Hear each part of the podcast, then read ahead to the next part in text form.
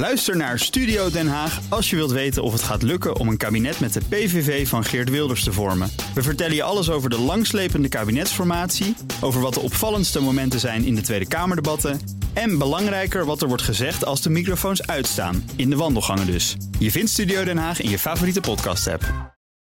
De column van Bernard Hammelburg. Nu moet het echt niet gekker worden. Priklocaties staan leeg, vaccins blijven over. Bij de vaccinatie- en reserveringslijn gaat de telefoon soms urenlang nauwelijks. En dat terwijl de generatie boven de 16, die in New York, Bahrein en Israël gewoon kan langskomen voor het vaccin, in Nederland moedeloos zit te wachten. De mentaliteit van Nederland en de rest van de kwakkelende en sukkelende Europese Unie kon niet beter worden verwoord dan door de invloedrijke Duitse Europarlementariër Manfred Weber in Buitenhof. Het Verenigd Koninkrijk en Amerika zijn egoïstisch en nationalistisch, zei hij. Ze weigeren te exporteren wat wij wel hebben gedaan. Hoe krijgt hij de onzin over zijn lippen? In een democratie is de belangrijkste taak van de regering het garanderen van de veiligheid van de burgers. Dat het Verenigd Koninkrijk, Amerika, de Emiraten, Israël, Bahrein en de Seychelles fors hebben meegeïnvesteerd en de hoofdprijs hebben betaald voor vaccins, is geen egoïsme of nationalisme, maar goed bestuur.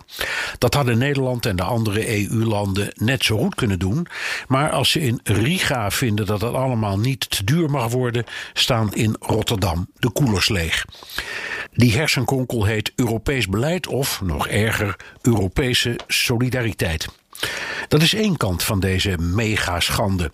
De andere kant is de ambtelijke en bestuurlijke hersenkronkel die heeft geleid tot chaos. Ik heb zelf mijn eerste prik gekregen in een vaccinatiecentrum met 30 GGD'ers en één klant. Ik. In het bakje van de prikker lagen een hoop gevulde spuitjes, maar achter mij stonden geen klanten. Ik hoor dat van alle kanten. Kostbare overgebleven vaccins waar een 20 of 30 of 40 of 50-jarige om zit te springen. En ik hoor van telefonisten van het door de GGD ingehuurde callcenter die wachten op de telefoon die niet gaat. Of krankjoreme incidenten, om zijn jargon te lenen, zoals met Maarten van Rossum, die van Hugo de Jonge op zijn falie kreeg. Ikke, ikke, ikke en de rest kan stikken, omdat hij zelf een afspraak had gemaakt voor een prik, waar hij het volste recht toe had. En ja, wie drie keer met het GGD-nummer 0800 70 70 belt, heeft een vette kans op drie verschillende antwoorden. Om nog maar niet te spreken van het veel te ambtelijke epistel dat uitnodigingsbrief heet. Als de GGD nou bij die vaccinatiecentra onder de voet werd gelopen, zouden we het begrijpen. Maar het is dikwijls vrijwel uitgestorven. Het RIVM heeft over de statistiek van de kwetsbare groepen de handdoek zelfs in de ring gegooid. Geen idee dus. Hier is de oplossing. Hou op met dat krankzinnige afsprakensysteem. Stel per leeftijdsgroep de vaccinatiecentra open voor iedereen.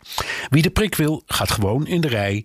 ID-kaart in de zak, boterhammetje en een kruiswoordpuzzel in de tas. Tegen de jongen zou ik zeggen: prikken, prikken, prikken. Je hebt het maar te pikken.